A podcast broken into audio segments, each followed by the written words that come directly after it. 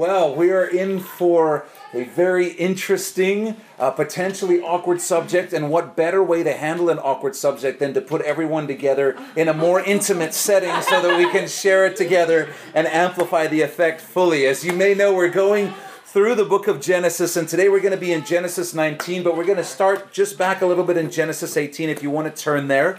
We've been following the journey of the man known as the father of faith, Abraham, but today we're going to shift our focus to Abraham's nephew, Lot, and his family.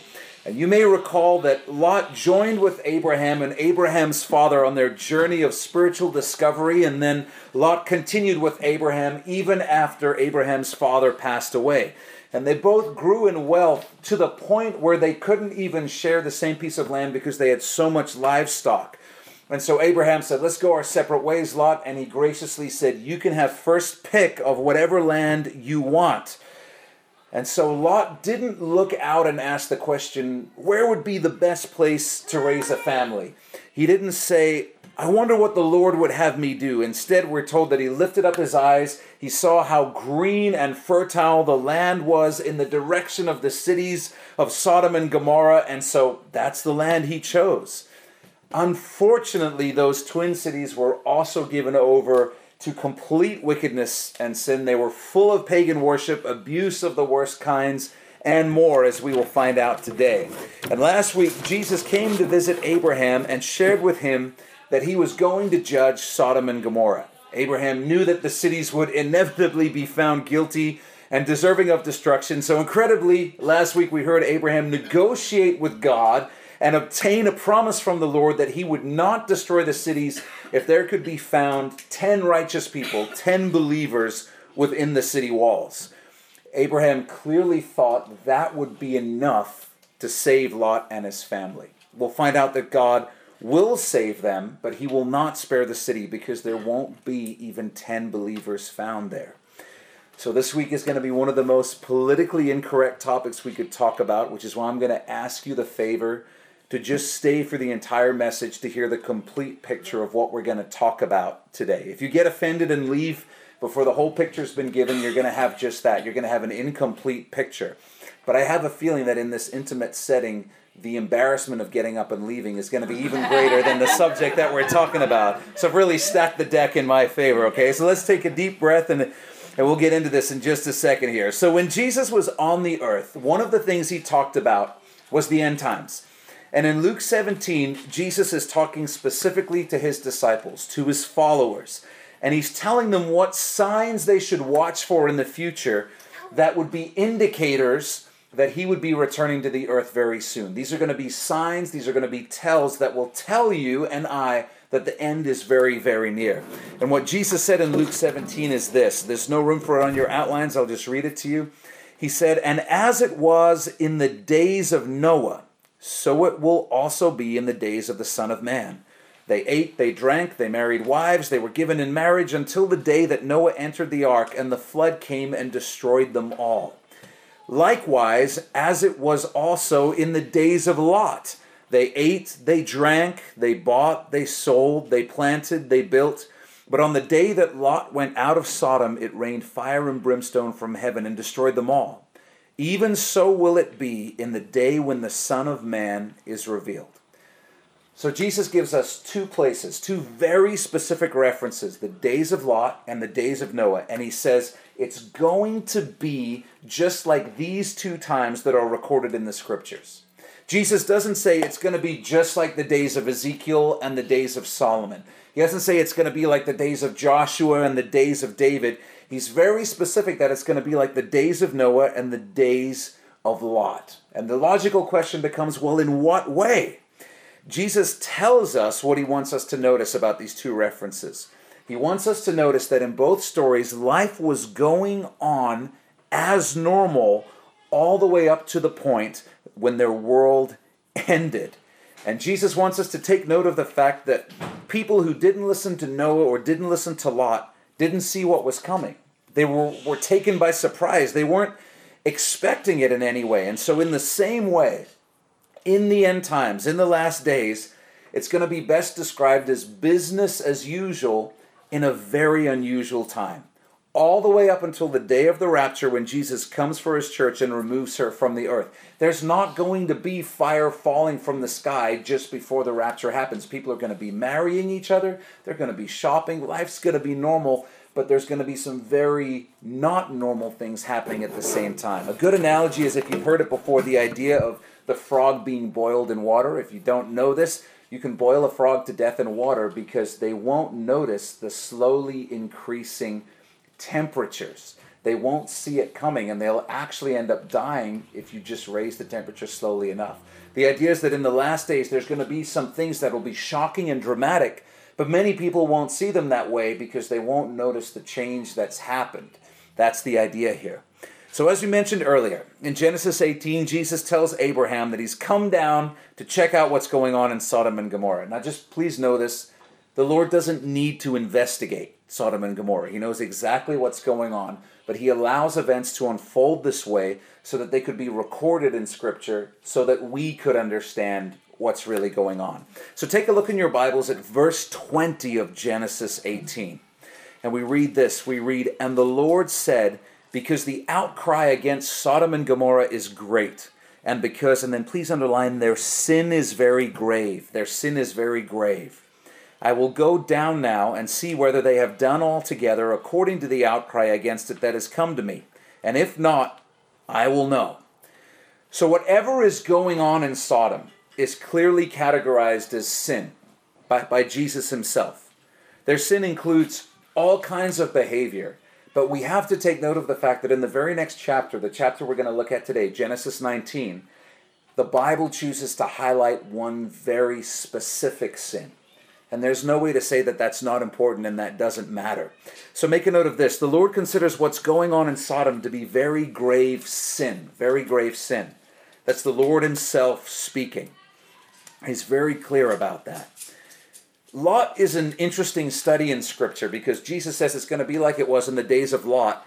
And we don't have to go through a whole book. We don't have to go through 12 chapters of Lot's life and wonder, well, which part?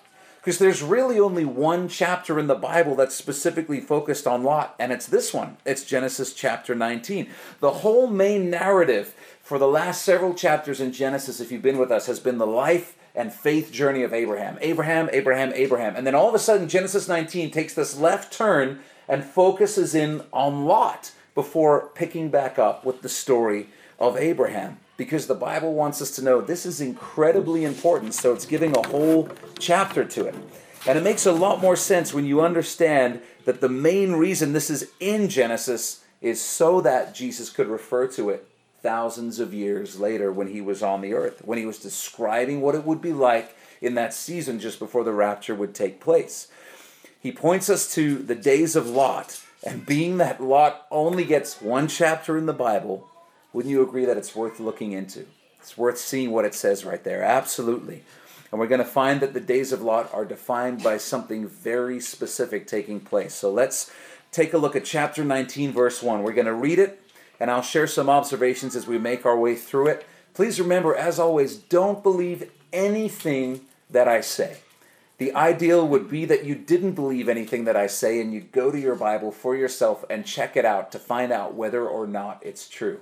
That's the goal for every Bible study we do. I'm going to share what I believe our view is, what we believe the Bible is saying.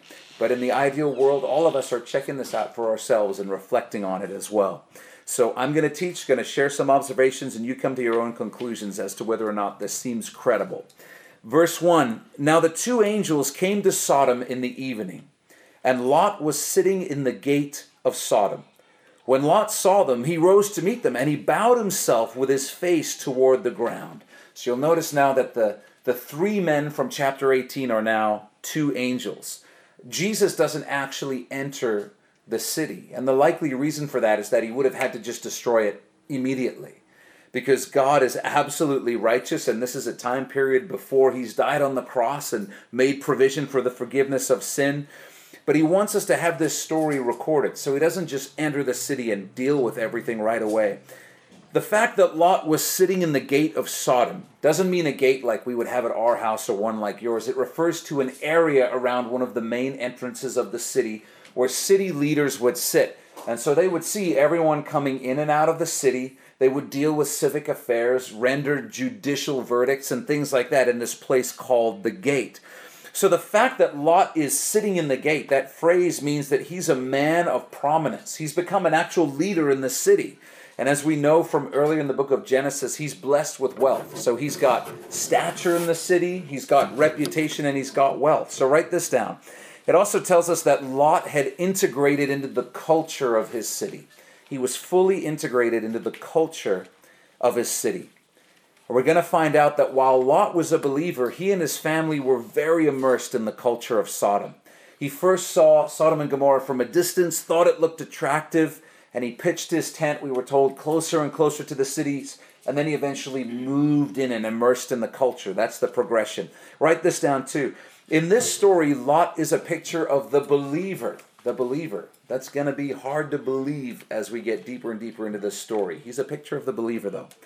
A very messed up believer, but a believer nonetheless. He and most of his family, most of his household, are going to be the only believers in the city. So when Lot bows down to these two men, it's showing that he recognizes they're angels, but nobody else does. None of the unbelievers in the city recognize them as messengers sent by the Lord. Verse 2 And he, Lot, said, Hear now, my lords, please turn into your servant's house and spend the night and wash your feet. Then you may rise early and go on your way. And they said, No, but we'll spend the night in the open square. No, we're, we're going to just stay out in the public square and check out the scene, see what's going on in the city. That's what we're here to do. But he insisted strongly. Lot says, You don't want to do that.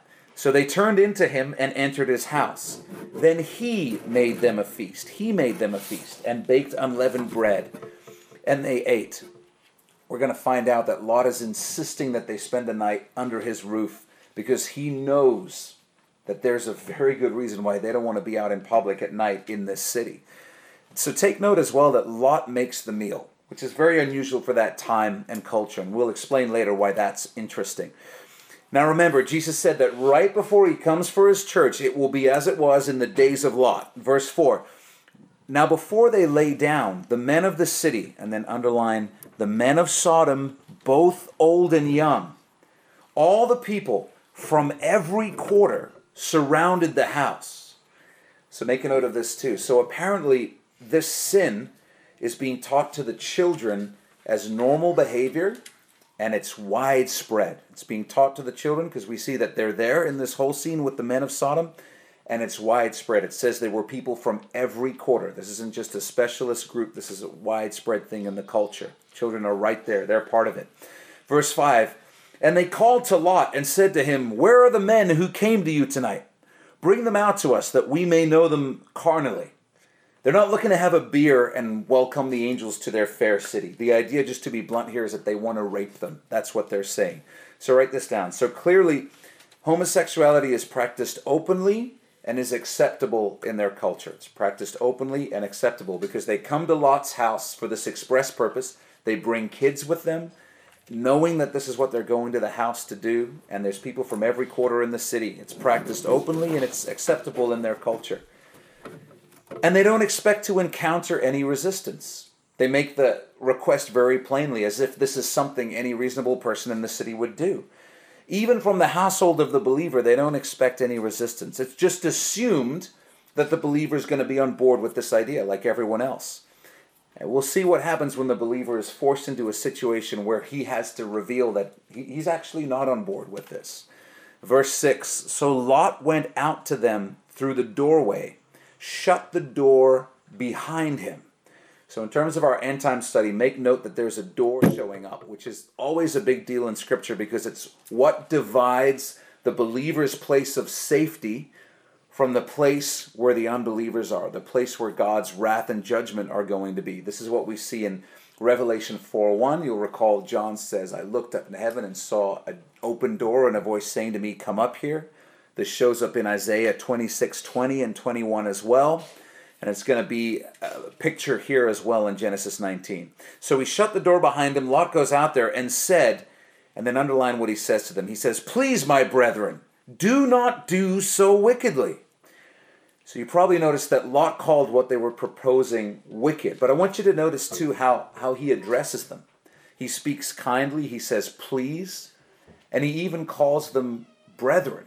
Now, there's two views on this. We'll talk about one next week. Calling them brethren, there are some pastors who would point out what a sorry statement this is on Lot, that he's chosen to associate himself with people who would choose to live so wickedly. But the other view is saying that maybe he's done something that sounds very familiar to Christians in our culture. Maybe what he's done is he said, Man, I'm, I'm going to love the sinner and I'm going to hate the sin, but you know, I'm not going to mention the hating the sin part so much. And, and maybe if I love them really well and just care for them and show them so much love, maybe it won't be an issue you know when when somebody asks me one day if i agree with their lifestyle or not. And that's very likely here. So he's calling them brethren. And I just want you to notice here is lot putting himself above them?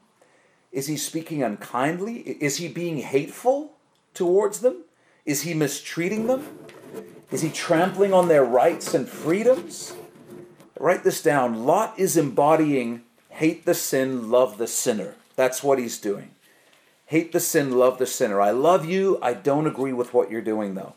He's being loving and kind toward them, but he's refusing to agree with what they're doing, and he's refusing to participate in what they're doing. And so let's find out if that's going to be good enough or not. Lot comes up with a solution to this situation that is quite simply awful. And uh, we'll talk about it right after we read it here. Verse 8 he says, See now, I have two daughters who have not known a man. The idea is they're virgins. Please let me bring them out to you, and you may do to them as you wish. Only do nothing to these men, since this is the reason they have come under the shadow of my roof. So, this is a disturbing solution from Lot, to state the absolute obvious. It's disturbing, and, and we can try to explain this away. We can talk about how in the Middle East at this time, if you took someone under your roof, brought them into your home as a guest, you were responsible for their safety, to protect their lives at any cost. But, but at the end of the day, obviously, this is just inexcusable. It's awful. It's absolutely horrendous. And I've read through all the suggested explanations and all the commentaries, and, and all I can come up with is that Lot's thinking has become so perverted, so corrupted as a result of being immersed in Sodom's culture that this solution actually seems sensible to him that when you're surrounded by a standard of sin that's so high, there's just sin around you all the time, you become desensitized to it, and, and things that would once seem horrifying actually seem to make sense. That's all I can think of when I read this passage here. It's an awful, awful situation.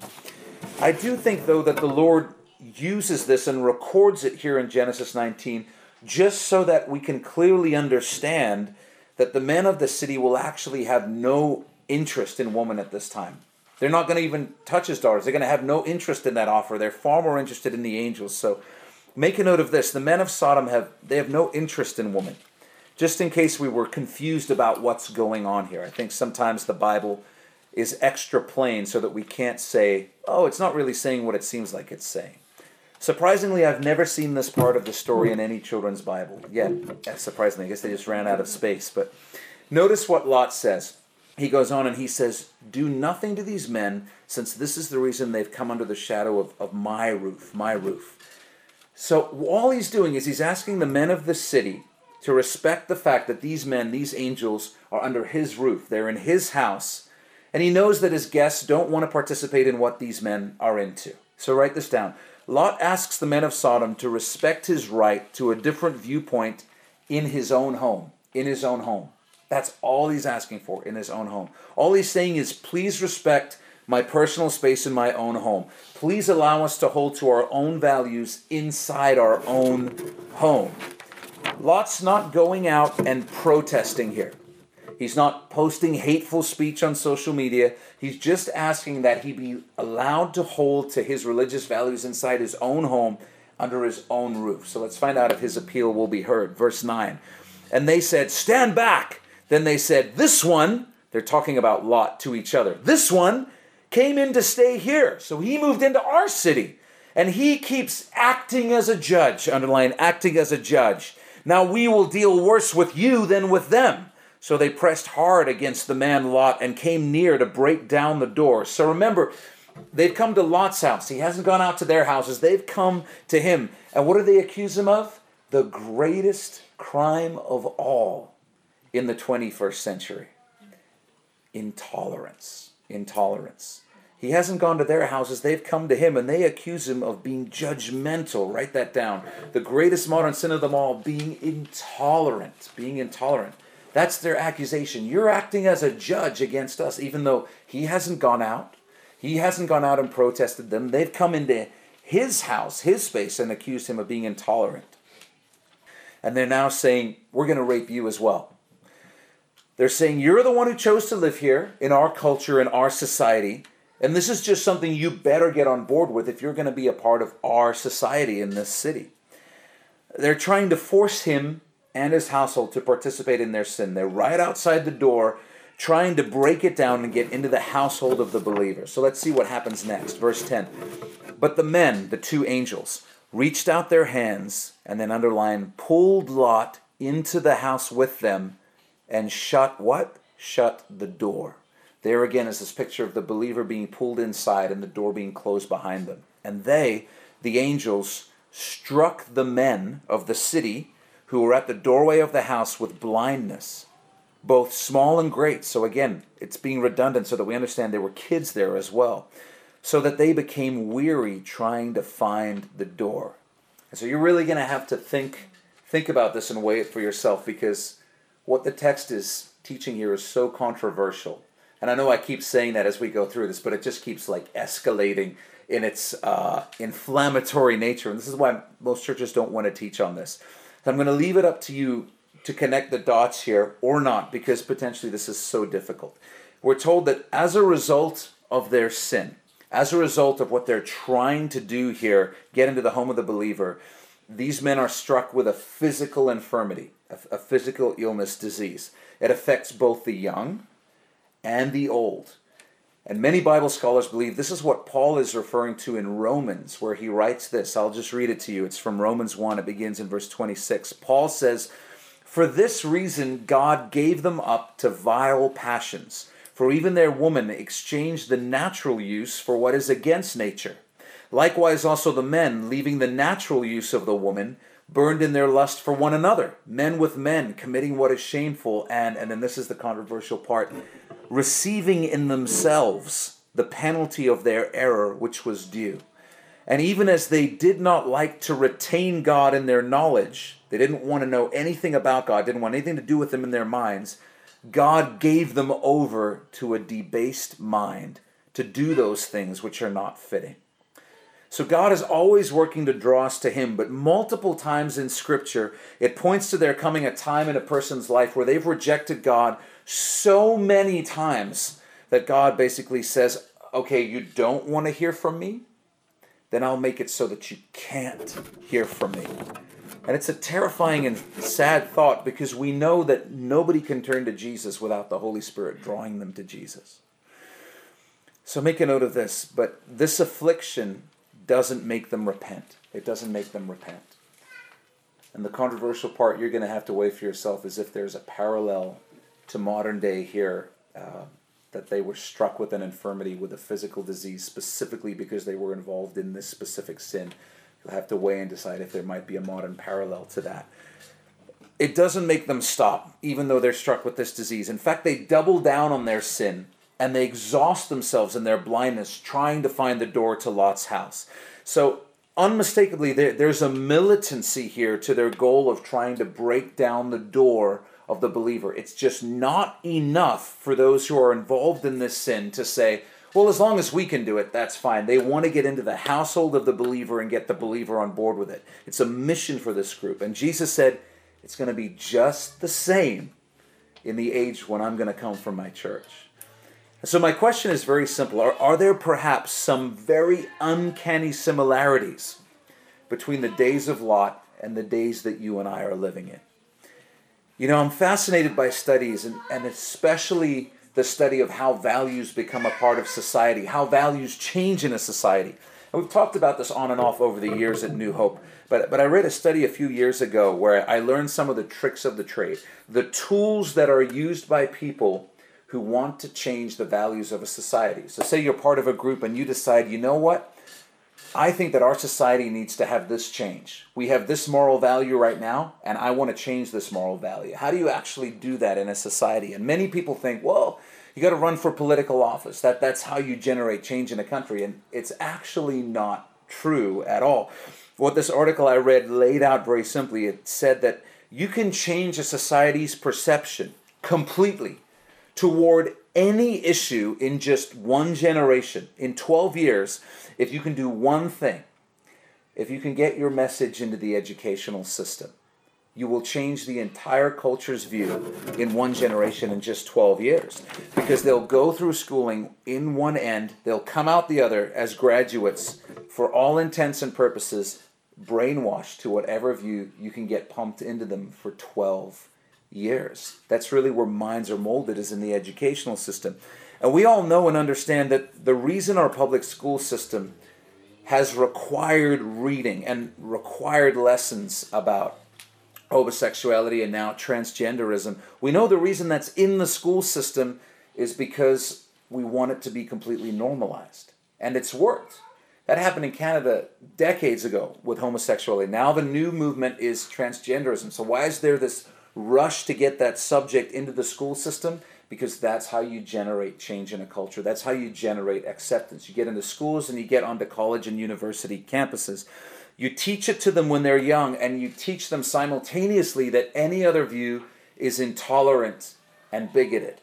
So you feed them information on one end to change their thinking, and then you create fear on the other end so that they won't even consider the other view because they don't want to be branded a bigot or someone who's intolerant. The worst insult of all. And if you've probably noticed, we're now at the point in our culture where the accusation won't simply be that you're intolerant.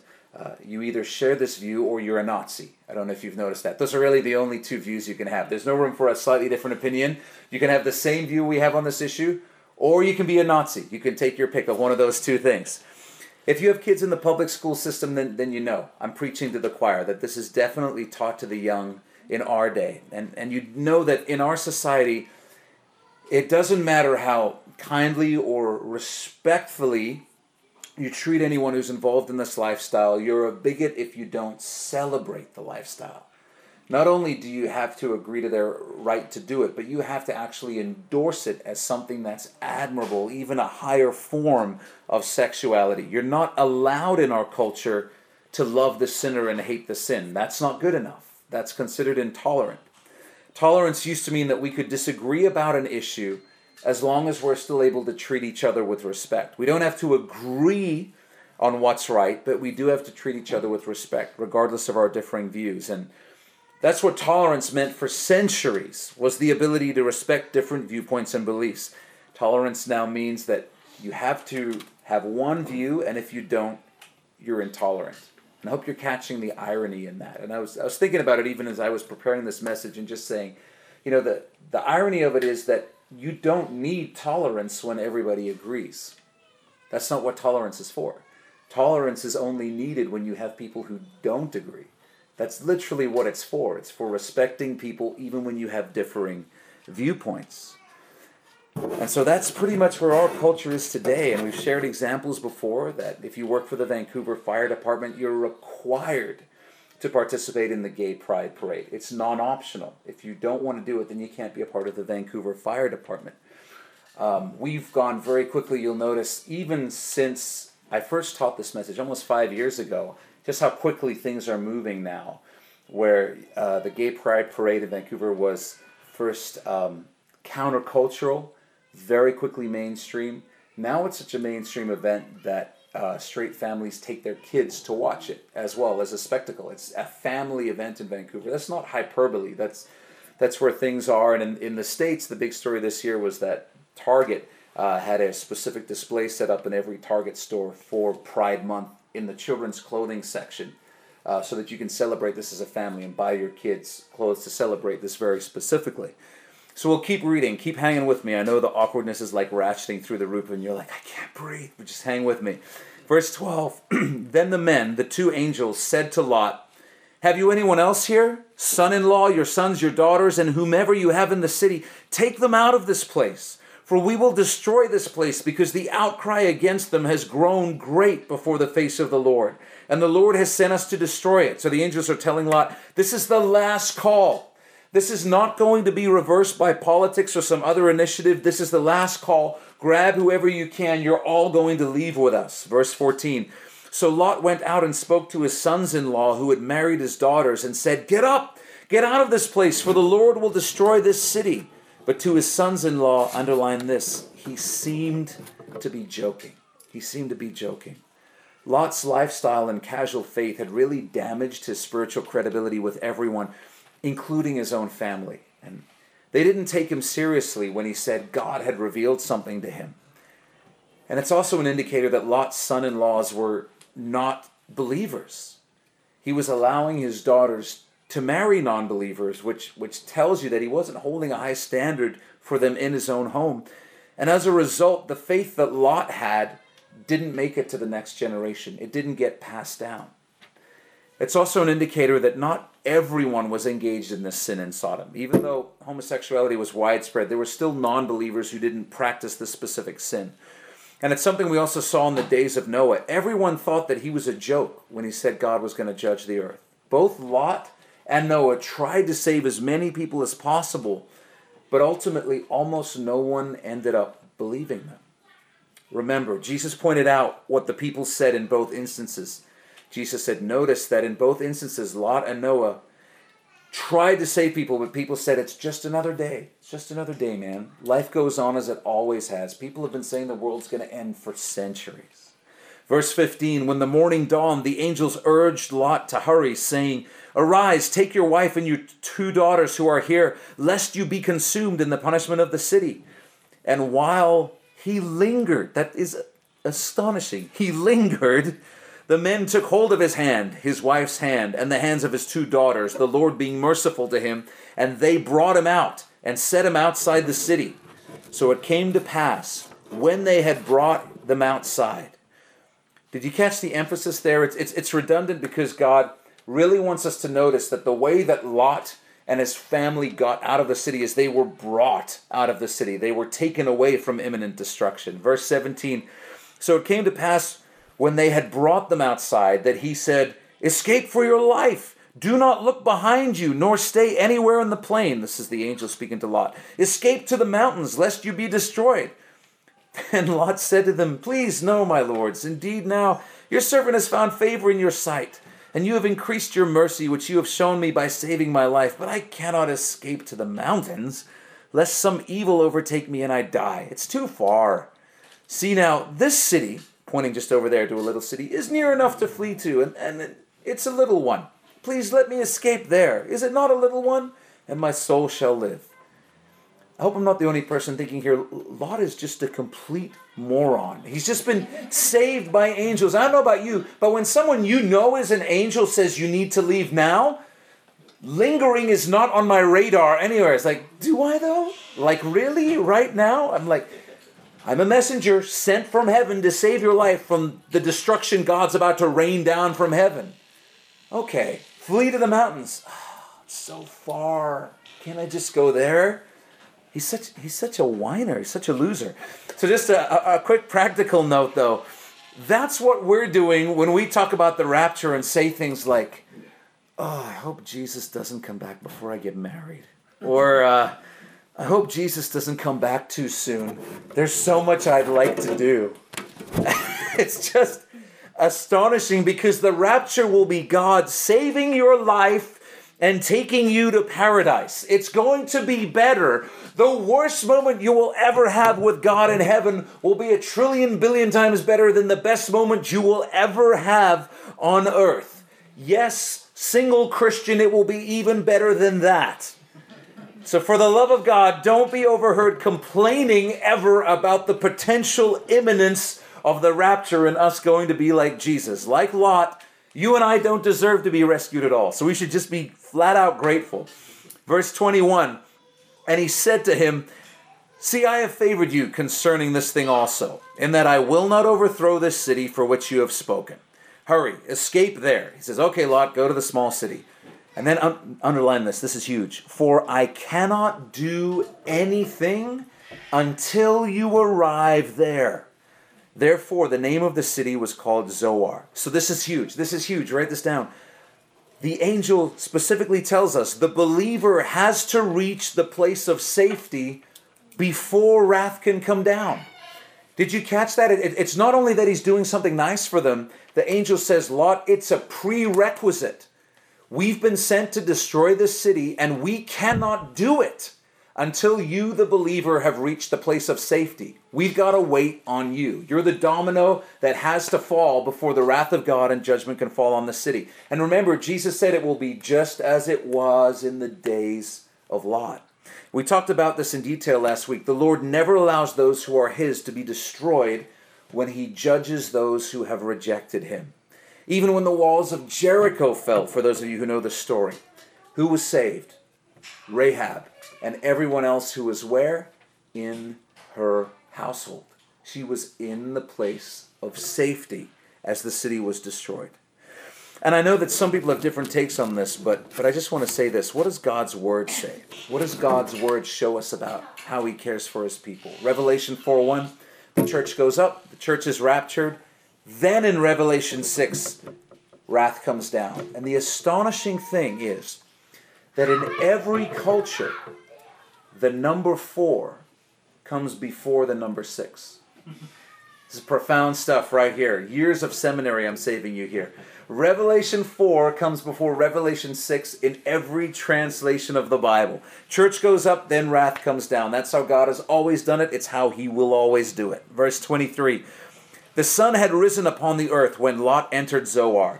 Then the Lord rained brimstone and fire on Sodom and Gomorrah from the Lord out of the heavens. So he overthrew those cities, all the plain, all the inhabitants of the cities, and what grew on the ground. But his wife looked back behind him, and she became a pillar of salt. You might say she was assaulted. I'm sorry. Sorry, too good. I was waiting the whole message for that one. All right. Oh, that's pretty good.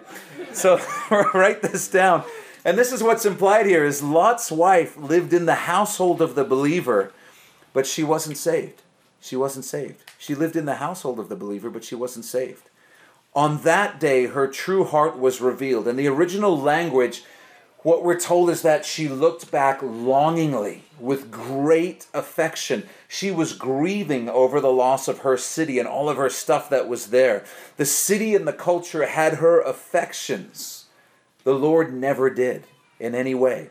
She loved the wrong thing and she wasn't saved. Lot lingered because he actually wanted to, to try and save more people, to see if there was a way to change some minds. But Lot's wife lingered because she had loved living in Sodom. She had loved it. The lesson is simple don't live your life looking back at a world that you're not going to be staying at for very long. Speaking of the end times, that season of the rapture, Jesus said this in Luke 17 as well. He said, In that day, he who is on the housetop and his goods are in the house, let him not come down to take them away. And likewise, the one who's in the field, let him not turn back. He said, Remember Lot's wife. Remember Lot's wife. The point is this if the rapture happens and you're frantically trying to grab stuff to take with you, it's already too late. You won't be going because your treasure will be on earth and not in heaven. You'll be exactly like Lot's wife. You'll be viewing leaving the earth as a loss rather than viewing Jesus as gaining everything. Lot's wife lived with the believers. Everyone thought she was part of the family. But remember when the angels came and visited how, how she didn't prepare the meal? It's most likely because she didn't really recognize who they were. If she had, she would have dropped everything to serve them. Then, in the same way, Jesus himself has told us there's many people alive today who think they're believers, but the truth is that their kingdom, their treasure is on the earth. They love the earth and they belong to the earth. And so they won't be taken in the rapture because the rapture is for those who belong to Jesus and belong to the kingdom of Jesus, those whose citizenship is in heaven. The warning from Jesus is serious. Remember Lot's wife. Don't think that proximity to believers is what's going to save you. Well, I hang around with believers on a regular basis, so maybe some of that will rub off on me. It doesn't work that way. Some of you will recall that when Jesus spoke of the end times, he said the signs would get more and more intense as the end approached, like birth pains, like birth contractions. And the days of Lot are just one of those signs. There'll be a specific behavior, a specific sin. It'll be taught as normal to the young and old. It'll be widespread and culturally accepted. The group who participates in this sin will demand acceptance from the believer. They'll be struck with a physical infirmity that will affect both the young and the old, but it won't make them repent. In fact, it'll just make them pursue the lifestyle even more aggressively. And in the days of Lot, that specific sin is identified as sexual sin. Jesus told us to pay attention when the fig tree, that's Israel, comes back to life again. And we saw Israel become a nation in 1948 after almost 2,000 years of not existing. Jesus said the generation that sees that take place is not going to die out before the rapture takes place. He said for that generation, he's at the door. Those were his words at the door. He's that close. Because the truth is, you can't be in labor forever. Open your eyes read your Bible, recognize the signs, and live ready for the return of Jesus. And if the thought of the rapture doesn't excite you, then you need to ask why. Because it could be that you're a little bit too in love with this world.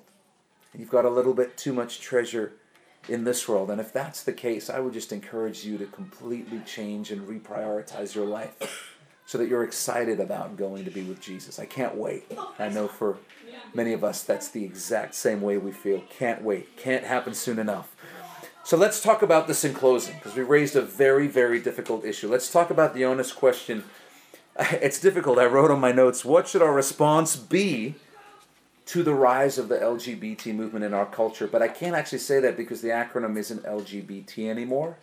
I'm pretty sure there's like 12 letters in it, and I haven't managed to memorize all of it yet. So I'm looking for an all inclusive term that's not an, an anagram there, and I, I haven't figured one out. So just please don't be offended if I say LGBT. I mean it to include the whole spectrum, okay? So, what, what do we do about this as Christians? How, how, how do we handle this? And, and so, let's talk about some very practical things here.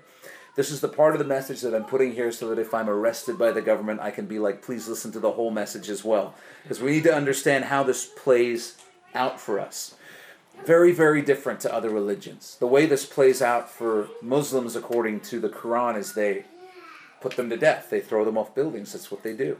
Let's see what Christians in the Bible says we're supposed to do with this issue. Number one, write this down. What I think is irrelevant. What I think is irrelevant. This is the first step to really knowing how to deal with this issue in our culture. What you think is irrelevant. What I think is irrelevant. The only thing that matters, as in all issues, is what God thinks because you're not the judge. I'm not the judge. Nobody else is the judge. God is the only judge. We serve Him and He's our God. He's our Lord and, and He's our Master. So that means that when we're talking about, well, how do you think we should approach this issue? None of us should be starting our answer with the phrase, well, I think that, because your opinion and my opinion are not important. And I know that's shocking in the age of social media but our opinions are actually not that important. God says plainly, not just in Genesis, but all over His Word, that this lifestyle and behavior is sin. And so we agree with God. That's what a Christian does. We agree with God. That's our starting point. When God says something is sin, we begin by agreeing with God. Don't be confused about that. And this is huge. Let me share this.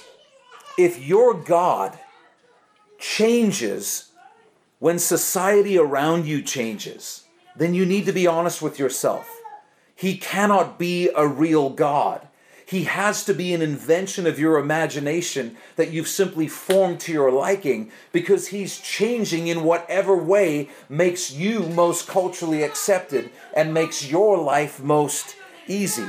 So if your God is always changing to make your life easier and to make you more acceptable to people, then don't deceive yourself. You've simply invented a God who's not real. Secondly, make a note of this sexual sin is different. It's different, it's fundamentally different. And we'll talk about this. The Apostle Paul told us that, that sexual sin has a different personality to it, so to speak. Because Paul said that when we sin sexually, we sin against our own body. There's just something fundamentally different about the way sexual sin affects you. You know, there's nobody who battles with fantasizing back to an old lie that they told. You know, I can't help it. That one lie was just so enjoyable. I keep telling it in my mind over and over and over again. That was a really hot lie. Nobody says that. But but sexual sin creates scars within you and, and within your mind, especially if you're a man, that you battle for the rest of your life. That's what Paul is talking about. He says when you sin sexually, you sin against your own body. Sexual sin is just different. And I think we all intrinsically understand this. Now, obviously, sexual sin includes heterosexual sin as well. Of course it does. But sexual sin is not like every other sin. If another believer says, you know, we've all got our sin issues, mine is that I look at porn all the time, or mine is that I just sleep around as a, a lot. None of us as believers should respond to those statements with, well, who am I to judge? I'm a sinner too. We've all got our thing. And the same is true for people who claim to be believers but are actively practicing homosexuality or any other type of sexual sin. Jesus told us explicitly in the Bible through the Apostle Paul that we are to judge those who are inside the church. We're to hold each other to live in a God honoring way, in a way that brings glory to Jesus. We're not meant to judge those who are outside the church. That's God's job, according to the Bible. So that means very simply, we don't expect non believers to act like believers. We don't expect it. Someone at my work or my gym was gay or transgender or anything like that, I don't have any expectation that they would follow the teachings of the Bible because they're not a believer. God says you shouldn't expect them to do that. So we don't have to put that expectation on people, if that makes sense. But within the church, we're to honor Jesus. Thirdly, we need to understand that being born with a predisposition towards a specific sin doesn't exempt you from God's standards. It doesn't make you a special case. It doesn't exempt you from God's standards. So let's get real here. Let's get let's get really real for a second uh, I'm a man. You're like, I've, I've noticed. I hope so. Okay. And like 99.99% of men, I was born with a predisposition towards sinful and sexual lust. That predisposition is something I will battle with until I'm done in this body. If you ladies think it goes away when men are in their old age, it's, it's not true at all. Beware the creepy old man. So, don't believe me if I ever stand up here and say, Great news, guys. I had a great summer, and I just want to share with you that uh, this summer I fully conquered lust. It's no longer any type of temptation, it's, it's just not a thing anymore for me. I've ascended, for lack of a better word. I've transcended that sin completely, and I'm now impervious to lust. Don't believe me if I say that. But but what would your response be if I said, "You know what, church? I've realized that if I battle lust in this body, it must be because that's the way God made me. And if this is the way God made me, then I need to be true to the way God made me and, and pursue that leading. I need to pursue those desires because, after all, if God made me this way, if these desires are within me, then it must be right for me to pursue them, right? So, what I've done, church, I just want to be open and honest. I've taken on two mistresses. The church is helping to subsidize that because it costs a little bit. And I'm here to tell you that porn is okay. If, if God made you to want it, you need to be true to who you are. And if any of you are judging me right now, shame on you.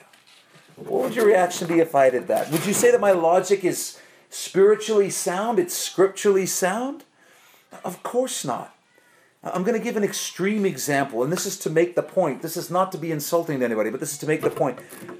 Do you realize that most sociopaths and psychopaths have genuine mental health issues that were present in them from birth? Many of them are born that way, and none of us would say, ah, well, then what are we doing punishing them for murdering all these people? It's not their fault. I mean, they were born this way, and so they need to follow these natural impulses that they have. We all automatically, obviously understand that wouldn't make sense as a justification for it. But yet, in areas of sexuality, we're willing to say, well, well, if you were born this way, if you had a predisposition from birth towards this sin, then that must make it okay. The reality is, we've all got sins that we're predisposed to. All of us. Because we're all born sinful.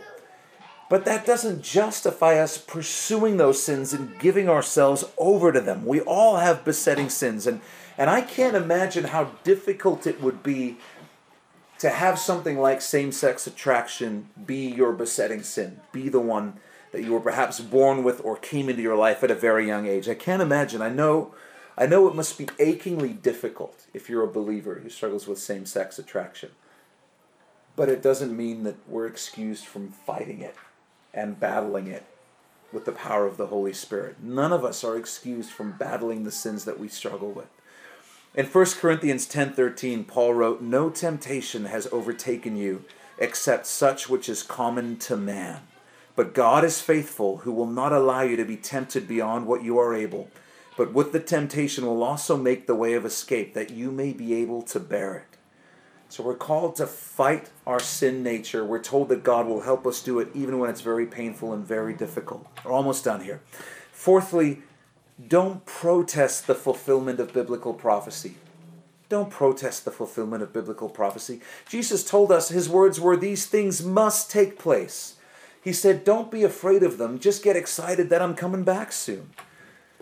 Do you understand that rationally there's no reason to not allow polygamy if you as a country allow gay marriage? I'm, I'm shocked that there's still laws against polygamy because I don't see how you can legally justify it. Because if you justify gay marriage by the basis that it's consenting adults doing what they want to do, how in the world can you not apply the same logic to a polyamorous relationship? I, I don't think you can. And so I know that right now, even in Canada, they're not prosecuting uh, recently some of the biggest polygamy cases because it's just a formality till that becomes legally acceptable. Because once you've gone down this road, you, you can't logically not also give the same rights to uh, polygamists as well. Our society is going to be there very, very soon, and, and it'll be very culturally accepted. And, and as was the case with uh, the homosexual movement, I would just expect to see more and more and more uh, polyamorous uh, relationships depicted on TV as well, because that's also a cultural setter as you get it into entertainment and it becomes culturally acceptable.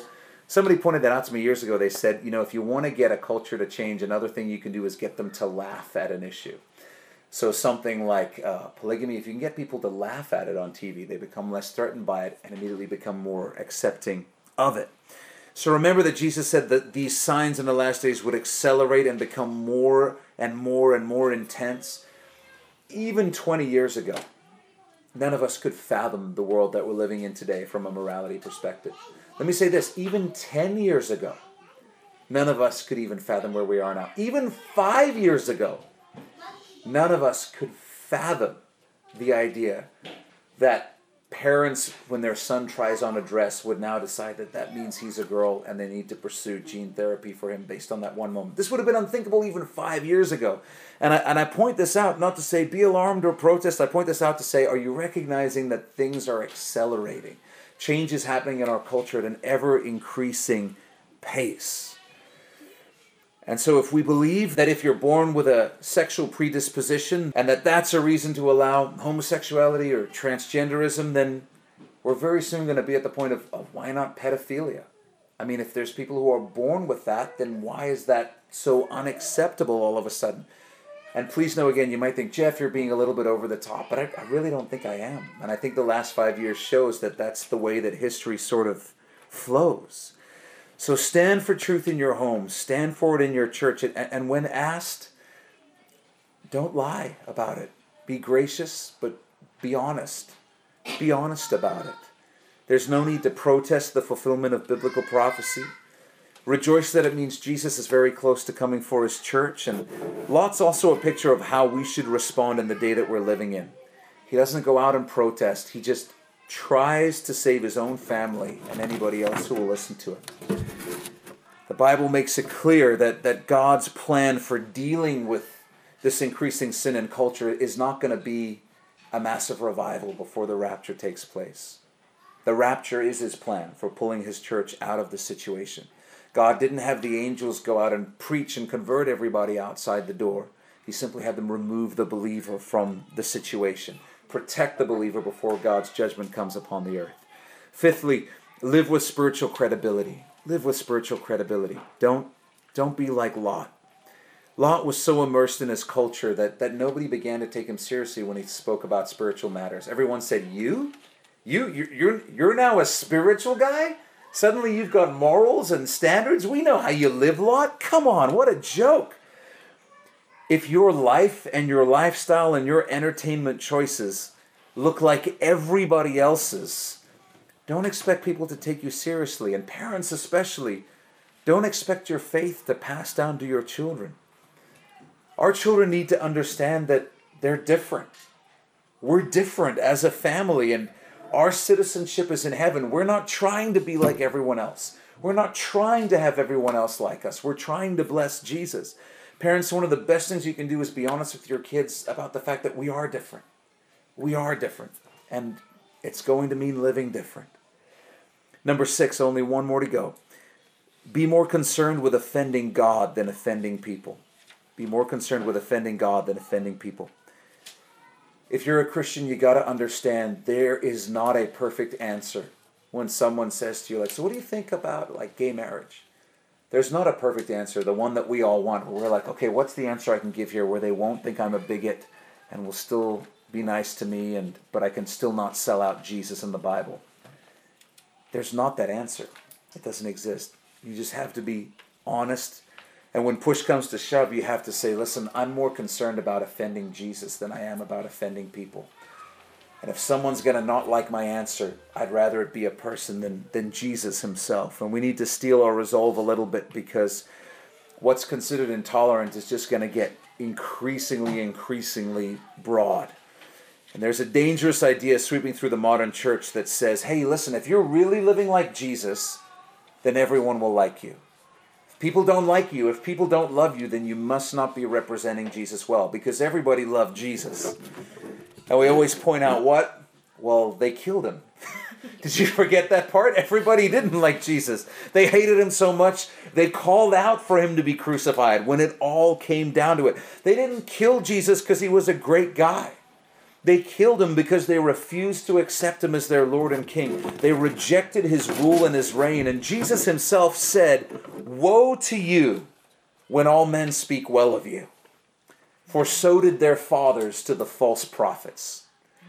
Here's the idea Jesus says, The only way that everybody is going to say good things about you is if you're a false prophet, if you're lying.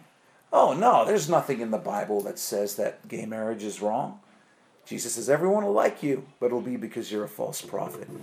We got to be more concerned with living for Jesus' approval than anyone else. Here's the bottom line we're called to love others regardless of their lifestyle. That's bottom line for every Christian. We're not called to judge non believers, it's the kindness of God that leads us to repentance. Now, on the flip side, we're called to not approve of sin, even from non believers, even from non believers. We don't judge them, but we don't have to approve of it. We're called to be honest about what God's word says when we're asked, and we're called to hold to God's standards in His church.